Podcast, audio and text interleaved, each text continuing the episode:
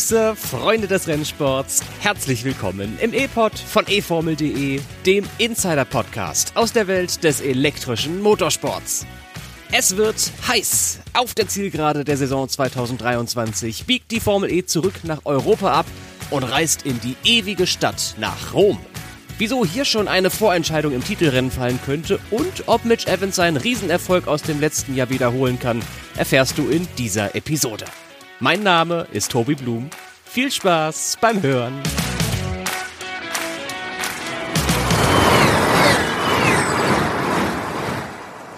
Und in der anderen Leitung ist der schnellste Ragazzo aus Deutschland. Tobi Wirze. Buongiorno. Schönen guten Tag. Come stai? Ähm, äh, äh, mul, äh, molto bene. Genau. Äh, schön, dass du auch mit dabei bist. bist du gut in die neue Woche gestartet? Auf jeden Fall, auch wenn ich jetzt äh, 99 Prozent meiner jugendfreien Italienischkenntnisse ausgeschöpft habe. Die, ja, also, oh Gott, gibt's jetzt noch irgendwie 18 plus Italienischkenntnisse? Die will ich auch gern hören. Ah, nein. Okay, gut. Ich muss noch mal ein bisschen reinkommen wieder ins Italienische. Ich habe ja irgendwann mal einen Italienischkurs gemacht, nur nach bis A1, also wirklich nur Einsteigerlevel. Und freue mich wie ein kleines Kind darauf, das jetzt Italienrennen ist, wo ich dann so, ich will mir unbedingt eine Pizza bestellen auf Italienisch und einen Teller Nudeln und bezahlen, so richtig, richtig Sprachanfängermäßig eine Sprachreise machen. Für mich ist der Rom Epri eigentlich keine Motorsportreise, sondern eine Sprachreise, um so ein bisschen Land, Leute, Kultur kennenzulernen. Und der Espresso sollte auch ganz gut schmecken. da, da, ist, da ist er sprachlos. Gut. Ja, auf jeden Fall. habe ich gehört, ja, doch, Espresso soll ganz gut sein in Italien. Und es soll ja auch sportlich dann irgendwie doch heiß hergehen in Italien. Der Rom E-Prix zählt zumindest mit Blick auf die Straßenkurse zu den großen Highlights der Saison. Ist nicht ganz mitten in der City, aber es ist auf jeden Fall ein einzigartiger Straßenkurs. Es geht bergauf, bergab. Ich finde Rom ja immer ziemlich schön und kriegt da so ein bisschen auch Oldschool Formel E Gefühle. Seit wann gibt's dieses Rennen? 2017 oder so? Ich glaube, da war das erste Rennen. Ist jetzt auch schon ein paar Tage her. In Saison 4 gab's das erste Rennen, ja, richtig. Dann war es wahrscheinlich eher 2018, ja. Ach, Rom, das macht immer Spaß. Und ich freue mich, dass wir jetzt in unsere große Vorschau-Episode starten. Wir reden selbstverständlich gleich nochmal über die Strecke im Detail. Wir gucken auf den Zeitplan, alles Übliche. Wir reden über die Hitzewelle in Italien, die vielleicht auch einen großen Faktor bilden könnte am nächsten Wochenende. Erstmal schauen wir aber auf die Nachrichten der vergangenen Tage. On the list. Vor dem Rom-E-Prix findet ein nulltes freies Training statt, bei dem jedes Team einen Rookie für 30 Minuten auf der Strecke einsetzen kann. Fast alle setzen auf bekannte Namen vom Rookie-Trainingstag in Berlin. Einziger Neuling, TCR-Fahrer Jan Erlaché bei DS. Off the pace. Mahindra-Teamchef Frederic Bertrand will sein Team durch technische Änderungen und Umstrukturierungen wieder an die Spitze bringen. Ab Saison 11 wollen die Inder abliefern. Off the road. Rosberg X Racing gewinnt beide Rennen beim Island X Prix und ist nach schwachem Saisonstart nun wieder mittendrin im Titelkampf der Extreme E. Und On the Road. Roberto Meri wurde nach seinen drei Rennen als Ersatzfahrer in Jakarta und Portland nun bis zum Saisonende als Mahindra-Pilot bestätigt rechtlich gab es für den Meere ja auch keine andere Option. Also rechtlich sage ich, ist jetzt kein Gesetz, aber so vom Regelwerk her wäre ja ein Fahrerwechsel bei den letzten Rennen Veranstaltungen einer Saison sowieso nicht mehr drin gewesen. Deswegen keine Überraschung, dass Meri wieder mit dabei ist. Beim nächsten Rennen auf dem Circuito Cittadino del EUR im Süden von Rom. Ich, ihr müsst jetzt heute mit mir so, bear with me. Ich werde, sobald es irgendeine italienischsprachige Gelegenheit gibt, ich werde sie nicht auslassen, alle Passionen reinzulegen, die ich habe. Also, Strecke in EUR. Das ist dieser, dieser Stadtteil, der für die Weltausstellung 1942 mal geplant war. Wofür steht EUR, EUR nochmal, Tobi? Danke, Tobi. Esposizione Universale di Roma. ähm, Danke. Ähm, also Weltausstellung. Und äh, ist heute so ein, so ein Bankenviertel oder Ministeriumsviertel, mehr so Verwaltung. Da leben auch ein paar Leute, aber das ist mehr so Bürofläche und meistens eigentlich nur so ein Bezirk, den du durchfährst, wenn du nach in die Innenstadt von Rom rein möchtest, kommend aus Süden oder Westen. Aber am nächsten Wochenende müssen die Geschäftsleute da mal drauf verzichten, denn die Formel E macht sich da breit. Lass uns mal einen Blick auf die Strecke werfen, Tobi.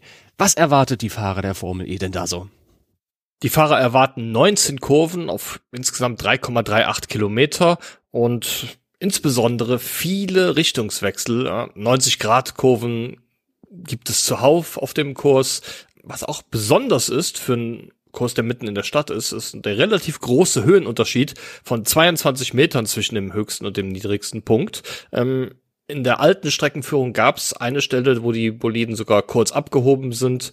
Das ist jetzt ja bei der neuen Streckenführung nicht mehr ganz so extrem, diese Kuppe, aber auch da, denke ich, äh, werden spektakuläre Bilder zu sehen sein.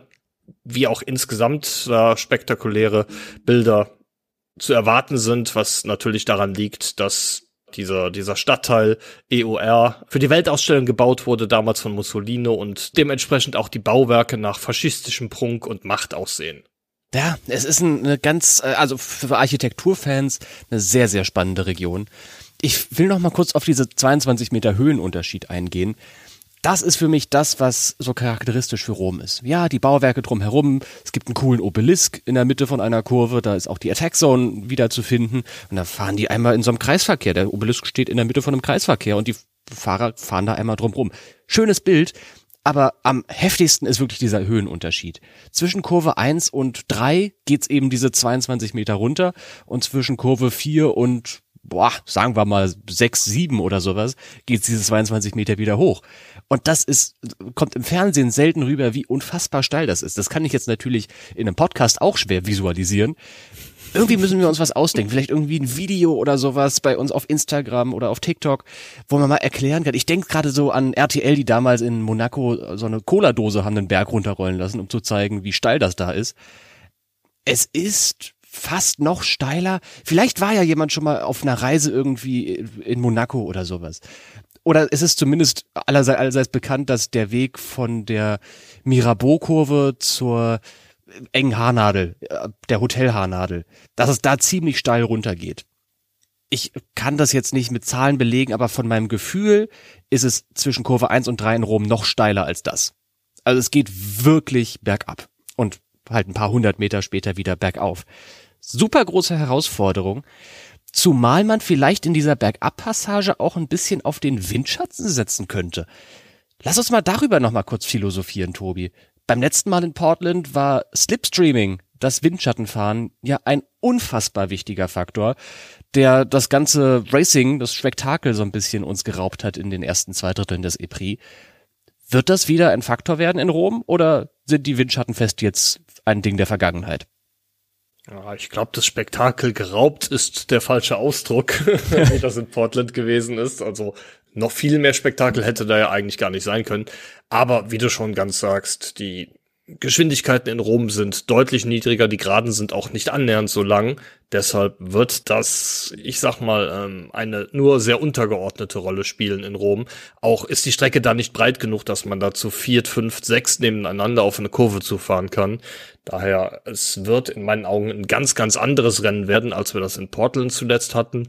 Und demzufolge ja, sehe ich vielleicht auch den ein oder anderen äh, Fahrer vorne mit dabei, der in Portland vielleicht nicht ganz so gut abgeschnitten hat. Das heißt also, Qualifying wird wichtig. Zum ersten Mal seit langem. Sonst ist ja immer, sagt man ja immer, oh, Straßenkurse, Qualifying ist super wichtig, weil man da wenig überholen kann. Und in Rom gibt es durchaus Überholstellen, aber eben nicht dadurch, dass du vorbeigewunken wirst, das wird weniger ein Faktor sein, sondern du musst, wenn, wenn du gewinnen willst, schon vergleichsweise weit vorn starten. Sagen wir mal so aus den Top 10 oder sowas. Was glaubst denn du? Wer ist Kandidat für Pole Position, für den Sieg? Wer sind denn die Favoriten deiner Meinung nach in Italien? Traditionell ist Rom, ja, so ein bisschen eine Jaguar-Strecke. Mitch Evans hat da schon drei Rennen gewonnen. Sechs Rennen wurden insgesamt in Rom gefahren. Ja, dazu stand er einmal auch als Dritter auf dem Podium. Die Frage ist natürlich, ob das in der Gen 3 Ära überhaupt noch eine Aussagekraft hat, weil die Fahrzeuge jetzt ganz andere sind und auch die Stärken der Teams auch ganz andere sind, als das in der Gen 2-Ära noch der Fall war.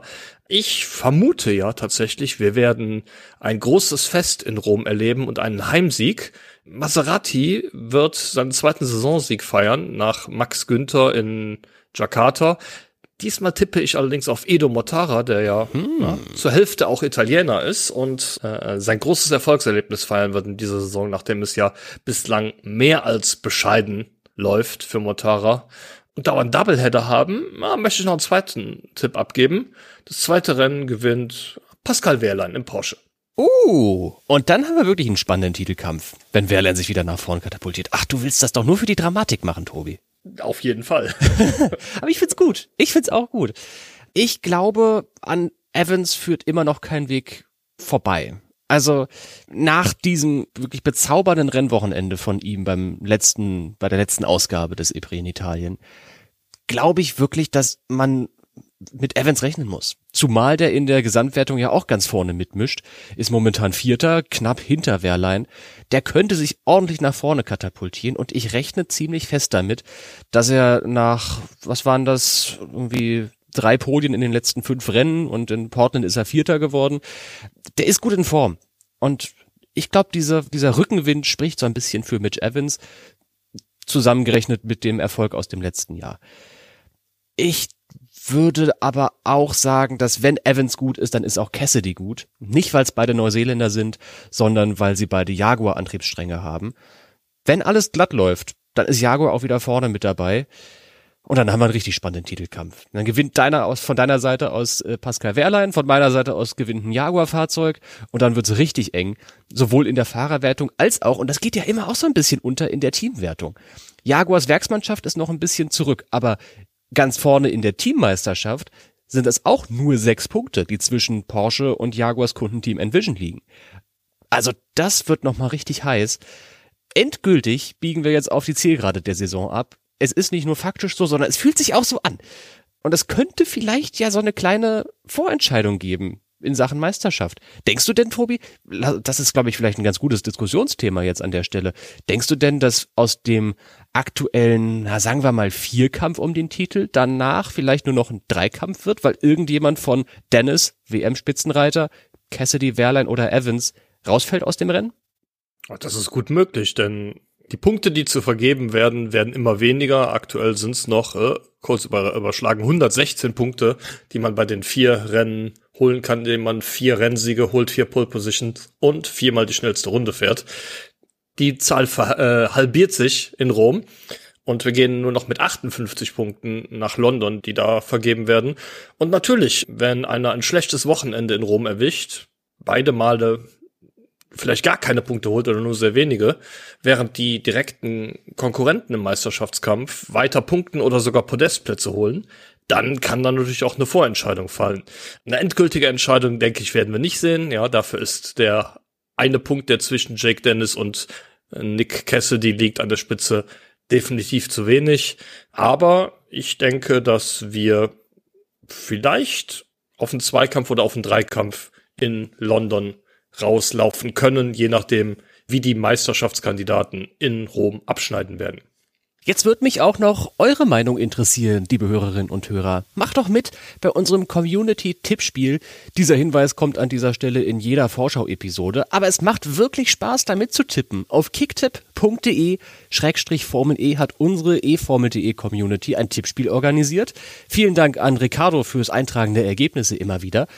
Da könnt ihr, wenn ihr jetzt neu einsteigt, wahrscheinlich nicht mehr in den Titelkampf eingreifen, aber es gibt ja auch einen Tagessieg zu vergeben für die beiden einzelnen Renntage in Rom. Mittippen lohnt sich, kostet nix, macht Tiere Spaß und wir küren, vielleicht wenn du dich neu anmeldest und den Tagessieg holst, in der Episode nach dem Romy Prix, der nächsten Podcast-Folge, den Sieger.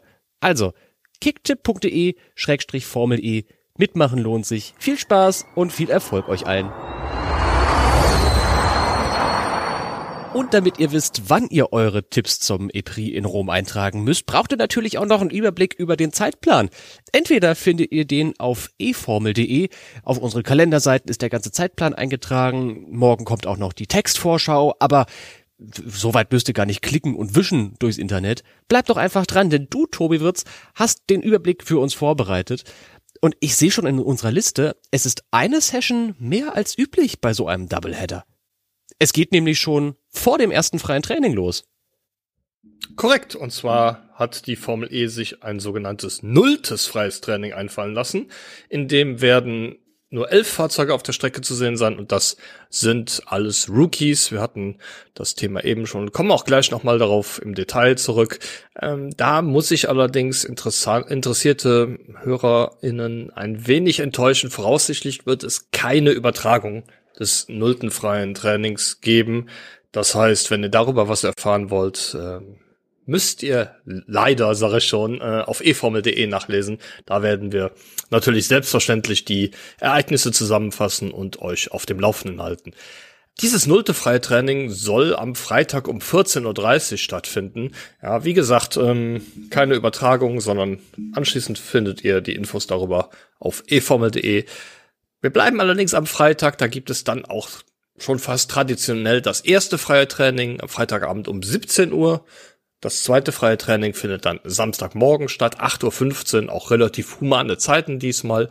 Das Qualifying mit dem anschließenden äh, K.O.-Format mit den Duellen findet am Samstag ab 10.40 Uhr statt und das Rennen beginnt dann kurz nach 15 Uhr. Gespielter Zeitplan auch am Sonntag das dritte Freitraining 8.15 Uhr, Qualifying und anschließend Duellphase 10.40 Uhr und auch dann das Rennen mit Start offiziell um 15.03 Uhr. Wie gewohnt, die Rennen werden live bei Pro7 übertragen oder auch bei ran.de. Das Qualifying gibt's auch bei ran.de im Stream zu sehen. Die freien Trainings seht ihr bei uns auf eformel.de. Und wenn ihr aus Österreich kommt, versorgt euch ORF 1 mit dem Rennen. In der Schweiz kommt der E-Prix bei MySports Edge beziehungsweise in allen drei Ländern in Deutschland, Österreich und der Schweiz bei Eurosport 2 sowie Discovery Plus. Kleiner Hinweis an der Stelle, die offizielle Formel E-Webseite listet für unsere Hörerinnen und Hörer aus der Schweiz auch noch ran.de als Option, den EPRI zu verfolgen. Da bin ich mir allerdings nicht sicher. Es kann sein, dass es gegeoblockt wird und das wäre ja eigentlich auch üblich und war bei den letzten Malen, soweit ich informiert bin, so. Pro7 kann man ja auch empfangen in Österreich und der Schweiz, also da kommt's auf jeden Fall. Vielleicht könnt ihr es mal auch bei ran.de versuchen. Vielleicht werdet ihr aber auch enttäuscht. Kein Versprechen dahingehend. So oder so, das kann ich ganz fest versprechen. Jedes Session des Wochenendes werden wir in unserem Hankook Formel E Live-Ticker begleiten. Da werdet ihr informiert zur Formel E in Italien. Da geht nix unter. Klickt euch doch einfach rein auf eformel.de. Und das große heiße Thema des Wochenendes ist eigentlich das heiße Thema des Wochenendes. Ha, nee, holprige Überleitung, ich weiß. Aber es wird richtig, richtig warm in Italien. Und da müssen wir, glaube ich, auch noch mal kurz drüber sprechen, Tobi. Es ist nicht wirklich das erste heiße Rennen des Jahres. Gab's ja auch schon mal irgendwie. Portland war ziemlich warm, Sao Paulo war ziemlich warm, Jakarta war ziemlich warm. Aber ganz im Ernst, wer auf die Idee kam, ein Rennen mitten im Juli in Italien zu veranstalten, in der Mittagshitze, der soll sich gerne mal mit uns in Kontakt setzen, ähm, weil ich bin da irgendwie kein Fan davon, in der Hitze zu brüten. Ähm, so sehr ich mich auf Bella Italia freue, ach, es wird ganz schön warm. So zumindest von der Vorhersage her. Auf jeden Fall. Meine, aktuell die Wettervorhersage ist noch ein bisschen unzuverlässig, ja. Wir haben ja auch noch ein paar Tage, aber wir werden definitiv keine Probleme mit äh, Frost haben. Das ist, äh, denke ich mal, absolut klar. Ja, Italien steckt aktuell ja auch mitten in einer Hitzewelle, wie wir hier in Deutschland übrigens auch. Ja, gestern war der heißeste Tag des bisherigen Jahres und Rom wird da am Wochenende der aktuellen Voraussicht nach nochmal einen draufsetzen. Ja, Samstag 36 Grad und Sonnenschein. Am Sonntag wieder Sonnenschein und sogar 38 Grad. Also das äh, wird ein heißes Wochenende, Tobi, das du da in Italien erleben darfst. 36 Grad und es wird noch heißer. Hast du das auch im Kopf, das Lied gerade? Ja, jetzt schon. Jetzt schon, ne? es wird so warm. Oh mein Gott.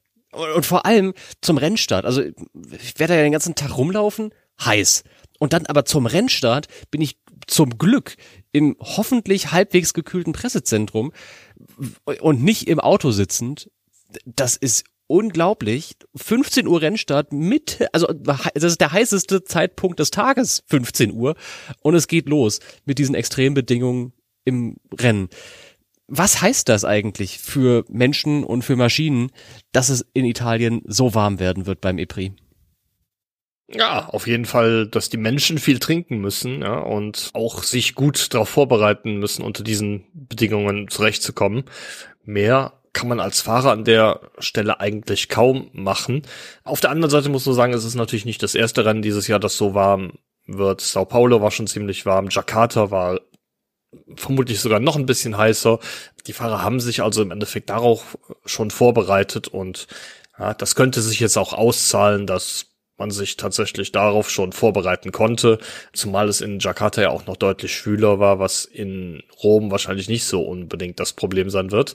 Wir haben gesehen, die Autos können auch bei den heißen Bedingungen fahren, denen macht das nicht ganz so viel aus. Aber ein ganz wichtiges Zauberwort ist natürlich Temperaturmanagement. Inwieweit man die Kühlung verwendet und so weiter. Fakt ist nämlich auch, die Batterie wird wärmer, wenn man Energie rückgewinnt. Und das ist bei den Gen 3 Autos ja eine ganze Menge. Die dürfen ja maximal 600 kW rekuperieren. Ihr kennt das vielleicht vom Handy-Akku, ähm, wenn man das am Stecker hat und gleichzeitig benutzt, dass es auch schon mal ein bisschen wärmer wird. Bei der Batterie im Formel E-Auto kann das kritisch werden. Wir haben da von den Gen 3 Autos keine aktuellen Zahlen vorliegen, aber wir wissen, dass es bei den Vorgängerfahrzeugen der Gen 2 so war, dass bei einer Temperatur von 72,5 Grad die Leistung reduziert wurde, also das sogenannte D-Rating äh, begonnen hat. Das hat dafür gesorgt, je wärmer die Batterie wurde, desto weniger Leistung gab sie ab, um die Batterie zu schützen. Und wenn 73 Grad erreicht wurden, dann schaltete das Auto sogar komplett ab. Und jetzt muss man sich halt vor Augen führen, es sind 38 Grad schon Außentemperatur da ist der Weg jetzt nicht mehr so weit bis zu den 73 Grad. Die Zahlen, die stammten übrigens von Nissan. Äh, da hatten wir im vergangenen Jahr, ich habe mit Maximilian Günther gesprochen, der hat das da mal ein bisschen vorgerechnet. Kann sein, dass es auch Nissan Software ist, die sagt, ab 73 Grad machen wir das Auto aus. Aber er hat hochgerechnet. Und das fand ich wirklich krass. Von diesen 72,5 Grad, den magischen, pro 0,1 Grad Celsius gab es 50 kW weniger Leistung in Nissan Software das ist schon ordentlich. Und ab 73, halt um das Auto zu schützen, um die Batterie zu schützen, war dann irgendwann Schicht im Schacht. Und wenn du von Außentemperaturen schon, also wenn deine, deine Startlinie bei 38 Grad ist, hast du weniger Spielraum, als wenn das Rennen bei 20 Grad Celsius stattfinden würde. Also ein wirklich wichtiger Faktor. Natürlich haben die Teams clevere Software, um das irgendwie zu managen. Aber es bedarf bei aller klugen Software auch einfach eines, sagen wir mal, sanften Stromfußes bei den Fahrern. Und wer dort die besten Karten hat, let's see. Jetzt sind wir erstmal durch mit den wichtigen rennbezogenen Themen des Rom E-Prix. Aber du hast gerade eben schon angeschnitten, wir müssen noch mal so ein bisschen über die Rookies reden, die da in diesem nullten freien Training antreten werden. Und das machen wir heute im Tobis Teleskop. Genau. Jetzt habe ich das Thema schon vorweggenommen. Tut mir leid E-Pod-Serie mit den besten Nebengeschichten aus der Formel E. Ja, der Tobi hat es schon angekündigt. Heute werfe ich mit dem Teleskop einen Blick nach Rom, wo wir erstmals in der Formel E-Geschichte ein nulltes freies Training sehen werden, das nur Formel E-Neulingen vorbehalten ist. Neben Fahrern, die schon länger im Dunstkreis der Formel E aktiv sind, ich möchte mal Mahindra-Ersatzfahrer Jehan Darovala nennen, Jack Aitken oder Sheldon von der Linde, sehen wir auch einige Fahrer in Rom zum ersten bzw. zweiten Mal. Ex-Formel 1-Pilot Daniel Kwiat wird erneut im NIO 333 sitzen, Formel 2-Champion Felipe Drugovic wieder im Maserati, dazu sehen wir ETCR-Champion Adrian Tambay im Abt Cupra und Zane Maloney im Andretti. Seinen ersten Einsatz im Formel-E-Rennwagen hat der Franzose Jean Elaché, ich hoffe, ich spreche es richtig aus, mein Französisch ist nicht so gut. der Tourenwagenpilot hat bislang nur Simulatorerfahrung bei DS Penske. Tobi, ist Elaché auch für dich die größte Überraschung beim Line-Up für das Rookie-Training? Ja, schon. Ich bin nicht überrascht, dass alle anderen auf ja, ist wieder so ein Widerspruch, erfahrene Rookies setzen. Die haben halt alle schon mal in Berlin im Auto gesessen und als Teamchef hätte ich mich wahrscheinlich genauso entschieden wie alle außer Jay Penske. Weil du natürlich mit nur 30 Minuten auf der Strecke wirklich jeden Meter benutzen musst und da am besten einen Fahrer mit Vorerfahrung reinsetzt. Deswegen finde ich Erlaché schon überraschend bei DS Penske. Wohlgemerkt hat er allerdings auch schon viele, viele Runden und Stunden im Simulator von dem Team verbracht. Deswegen ist er vielleicht dann doch kein blutiger Anfänger.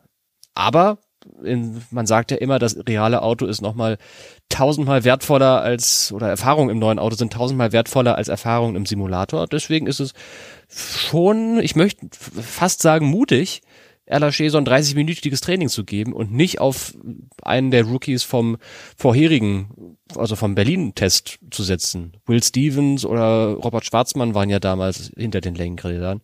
Jetzt Erlaché, ich meine, er wird sich freuen, aber es ist doch schon, ich glaube, du hast recht, das ist die für mich größte Überraschung. Ich weiß auch gar nicht, also man spricht den Erlaché aus, weil er Franzose ist. Der kommt allerdings, und man schreibt ihn Erlacher, das liegt dran, dass er aus Mühlhausen kommt äh, kurz hinter der Grenze. Da haben wir ja noch einen. Und es ist nicht der erste Formel E-Fahrer aus Mühlhausen damit. Tom Dillmann. Richtig. Ist auch äh, in Mühlhausen geboren. Ja, richtig. Den man aber, glaube ich, Tom Dillmann und nicht Dillmont ausspricht, oder? Wir haben immer Dillmann gesagt. Das haben wir tatsächlich gemacht. Habe ich auch noch nie drüber nachgedacht, muss ich ehrlich zugeben. Hm. Nee. Ja, haben wir wahrscheinlich jahrelang falsch gemacht hier im E-Pod. Aber es ja, ist. Gut möglich. dann sagen wir immerhin, sagen wir immerhin Erlaché, das ist richtig. Für die Erlacher sagt das auch nicht schlimm, er wird euch nicht böse sein. Ob er Deutsch kann, keine Ahnung. Ist ja. Kannst du ja rausfinden, Tobi. Ich kann ihn mal fragen. Sag, hi Jan, sag mal, erzähl mal ein bisschen was aus Mühlhausen. Ähm, kannst du Deutsch? Und entweder antwortet er auf Deutsch oder guckt mich verwirrt an. Mal sehen. So, und jetzt machen wir noch eine schnelle Quizrunde. Grid Dummies ist unsere Standardrubrik hier in jeder Vorschau-Episode. Du hast drei Fragen vorbereitet. Ich habe mir auch drei Fragen ausgedacht. Und die haben hoffentlich alle so einen kleinen Rombezug und helfen uns dabei, uns einzustimmen auf den EPRI in Italien. Leg gern mal los mit deiner ersten Frage. Ich probiere mal hier direkt die Führung zu übernehmen. Alles klar, Tobi. Viel Erfolg dabei. Wie viele Fahrer können vor dem Rom-Epri denn, zumindest mathematisch, noch Meister werden? Oh, du hast gerade hochgerechnet, wie viel waren das? Wie viele 100 Punkte das waren? Äh, 126 oder sowas, die noch zu vergeben sind. Dennis steht bei 154. Boah, das ist dann ja wirklich der Großteil des Feldes. Ähm, sagen wir mal. Ich, boah, mich fuchst, dass ich mich da auch schon mit auseinandergesetzt habe und das vergessen habe. Was soll ich dazu sagen? Ich glaube, Fenestras schafft's nicht mehr. Und der müsste irgendwie so auf Platz 11, 12, 13, 14 unterwegs sein. Oh, das ist in diesem Mittelfeld, wo alle so nah beieinander sind. 11, 12, 13, 14. Nehmen wir die Mitte. Fenestras ist 13. und die 12 vor ihm können es noch schaffen. Aber das ist jetzt wirklich komplett geraten. Der letzte Fahrer, der mathematisch noch Meister werden kann, ist René Rast. Aha. Okay.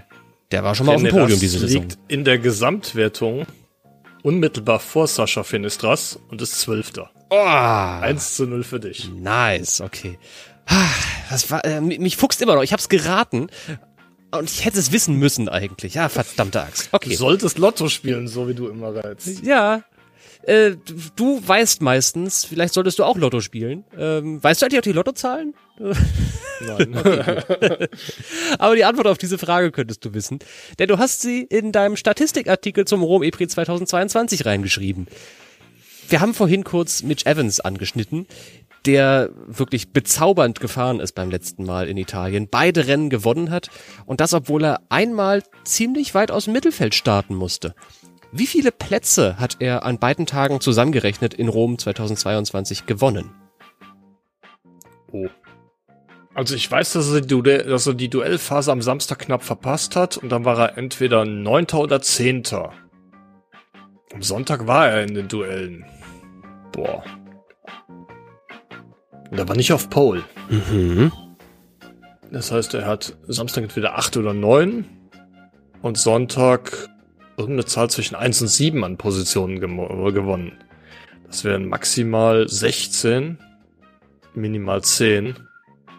Nehmen wir die goldene Mitte, 13. Ja, ist knapp vorbei leider.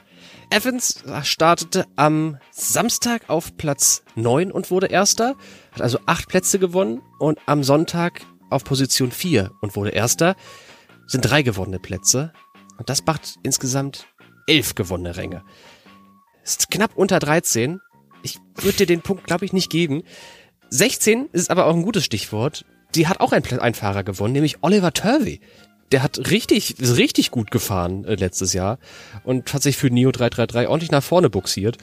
Dies Jahr würde er aller Voraussicht nach nicht die Chance bekommen, denn er ist jetzt irgendwie Sportdirektor bei DS Penske. Aber das war auch ein gutes Rennen von ihm. Ja, schade. Dann bleibt Also, beim äh, 1 zu 0. Also gut für Turvey, schade für dich. Ja, ja, eben. Ja, Tobi, meine zweite Frage bezieht sich ah, auch wieder auf Rom. Rom ist nämlich für Nick Cassidy bislang kein gutes Pflaster. Und zwar stand der Neuseeländer im Sonntagsrennen 2021 auf Pole Position. In den Rennen lief es für ihn aber eher mittelmäßig. Kannst du mir denn sagen, was Cassidys beste Platzierung in der ewigen Stadt war? Ui. Nee. Im Rennen immer mittelmäßig. Ich habe wirklich keine Ahnung. Vielleicht setze ich wieder auf mein Lottoglück und sage fünf. Aber ich habe wirklich keine Ahnung. War jetzt laut gedacht. Fünfter. 2021 stand er schon mal auf Pole, kam sich dann aber im Rennen mit Oliver Rowland ins Gehege, der ihn ein bisschen unsanft in die Tech-Probe boxiert hat. Ähm, tatsächlich ist es so, sein bestes Resultat war letztes Jahr im Samstagsrennen und da wurde Cassidy Neunter, staubt aber zusätzlich den Punkt für die schnellste Rennrunde ab. Okay, gut, nee, neun ist Kann nicht ich dir leider auch keinen Punkt geben. Nee, Na gut. nicht annähernd. Dann bleibt es beim Stand von 1 zu 0 und du kriegst die Gelegenheit auszugleichen mit einer, doch, sagen wir mal, einfachen Frage. Ich möchte Namen hören von Fahrern, die schon in japanischen Rennserien gefahren sind. Denn wir hatten jetzt gestern, heute sogar, auf eFormel.de einen Artikel, wo ein paar Fahrer sich äh, über den Tokyo E-Prix 2024 gefreut haben. Steht ja im Kalender drin, die Stadt im Land der aufgehenden Sonne. Und da kommen ein paar Fahrer zu Wort. Welche Fahrer, die jetzt aktuell in der Formel E fahren, haben schon mal eine Saison in einer japanischen Rennserie absolviert? Ja, das äh, weiß ich zufällig, weil der Artikel, den du ansprichst, von mir ist. Tatsächlich der gerade schon mal angesprochene Nick Cassidy ähm, ist da schon gefahren und auch zu Wort gekommen, genau wie André Lotterer und als drittes Sascha Finistras. Und das ist vollkommen richtig. Eins zu eins. Ja, Tobi, ähm, daran sieht man, dass wir uns nicht absprechen vorher, weil meine dritte Frage bezieht sich auch auf diesen Artikel. Ähm, und zwar geht es da um André Lotterer, ähm, der ja relativ lange Zeit in Japan gefahren ist. Kannst du mir denn sagen, wie viele Saisons der Formula Nippon beziehungsweise später der Super Formula der Deutsche auf einem der ersten drei Plätze abgeschlossen hat? Ah, also in beiden Serien kombiniert. Wie Das ist die gleiche Serie, die zwischendurch den Namen gewechselt hat, aber ja, in beiden Serien kombiniert. Ähm, oh, ich glaube, Lotterer ist, also Lotterer ist, glaube ich, zweifacher Meister gewesen. Das ist richtig. Aber wie oft der jetzt noch in den Top 3 war bei an, in anderen Saisons? Boah. Wahrscheinlich öfter. Sagen wir zweimal Meister und fünfmal in den Top 3. Macht sieben. Paar Mal als Vizemeister, paar Mal als Drittplatzierter. Komm, sagen wir sieben. Der gute André Lotterer ist zweimal Meister in der ähm, Super Formula bzw. Formula Nippon geworden. Da hattest du recht. Er wurde dazu viermal Vizemeister und fünfmal Dritter. Also tatsächlich elf Saisons unter den ersten dreien abgeschlossen. Hut ab, ey. Das ist eine ganze Menge Holz und äh, macht ihn zu einem der erfolgreichsten Fahrer, die es in der Super Formula bzw. Formula Nippon vorher jemals gegeben hat. Aber leider auch nicht richtig, kann ich dir keinen Punkt beigeben. Es bleibt bei einem Zähler für dich. Macht nix. Da muss der Lotterer aber nächstes Jahr in Tokio zurückkommen. Also ich rechne ja nicht damit, dass er nächstes Jahr noch Formel E fährt, ehrlich gesagt, bei den aktuellen Ergebnissen und den, den großen Talentpool, der Richtung Andretti drängt. Aber vielleicht holt er noch mal jemand zurück. Das wäre schön, wenn Lotterer starten könnte in Japan. Naja, äh, Zukunftsmusik. Jetzt will ich zur letzten Frage erstmal noch äh, ein bisschen Vergangenheitsmusik von dir hören, die auch mit einem Artikel von uns aus der letzten Woche zu tun hat, nämlich mit unserem kleinen Porträt zum Spätzünder Jake Hughes. Der hat in seinem Interview mit uns gesagt, welcher Fahrer sein Interesse am Motorsport ausgelöst hat. Wer war das denn? Bin mir ziemlich sicher, das zu wissen. Ähm, kann man auch, denke ich mal, ähm, relativ einfach schließen. Besonders witzig fand ich, weil es im Zusammenhang mit dem Team McLaren aufgetaucht ist. Denn ihn zum Motorsport gebracht hat sein Landsmann Lewis Hamilton, der damals zu der Zeit auch für McLaren gefahren ist in der Formel 1. Und das ist vollkommen richtig. Jake Hughes, deswegen habe ich gerade gesagt, Spätzünder, äh, hat mit 16 angefangen, äh, Motorsport zu betreiben. Jetzt ist er 28, das muss ich jetzt mal schnell ausrechnen. Das heißt, er war 12. Und 2023 minus 12 macht 2011. Jake Hughes hat sich angefangen für den Motorsport zu interessieren im Jahr 2011 und fährt jetzt in der Formel E. Krass talentierter Typ. Wahnsinn. Und 2011 ist Hamilton eben für McLaren gefahren. Äh, so ist die Geschichte rund und so gibt es den zweiten Punkt. Das war gereimt. Sehr gut. Oh, wie schön. Äh, das bedeutet, es steht 2 zu 1 am Ende und dann hast du trotz meiner Führung doch noch den Sieg geholt. Herzlichen Glückwunsch. Jo. Und jetzt geht es ab zum Flieger für mich. Nicht heute, aber bald. Und äh, dann freue ich mich auf ein schönes Wochenende mit der Formel E in Italien. Das wird schön und das wird gut. Ich werde es genießen, ich werde berichten. Alle unsere Reportagen findet ihr selbstverständlich auf eformel.de während des Wochenendes und auch nach dem Wochenende. Und du, Tobi, machst dir hier in Deutschland ein schönes Wochenende. Oder kommst du mit, spontan? Nee, ich denke, das wird leider nichts, aber ja, ich werde mal Backoffice bleiben und äh, ja, die Restarbeiten erledigen, während ihr die Sonne in Italien genießt. Du bist ja nicht alleine, ich glaube, Timo ist ja auch mit da, oder? Ja, so ist es. Fahren als Duett dahin, das wird schön. Ob wir die Sonne genießen, weiß ich nur noch nicht so ganz. Ich glaube eher, wir werden leiden in der Sonne. Aber davon werde ich berichten im nächsten E-Pod. Äh, den hört ihr in der Woche nach dem Rennen natürlich. Ähm, bis dahin viel Spaß, ein sicheres, unterhaltsames Wochenende uns allen. Und wir hören uns dann in der Analyse-Episode wieder, Tobi. Bis dahin. Das macht. Ciao. Tschüss.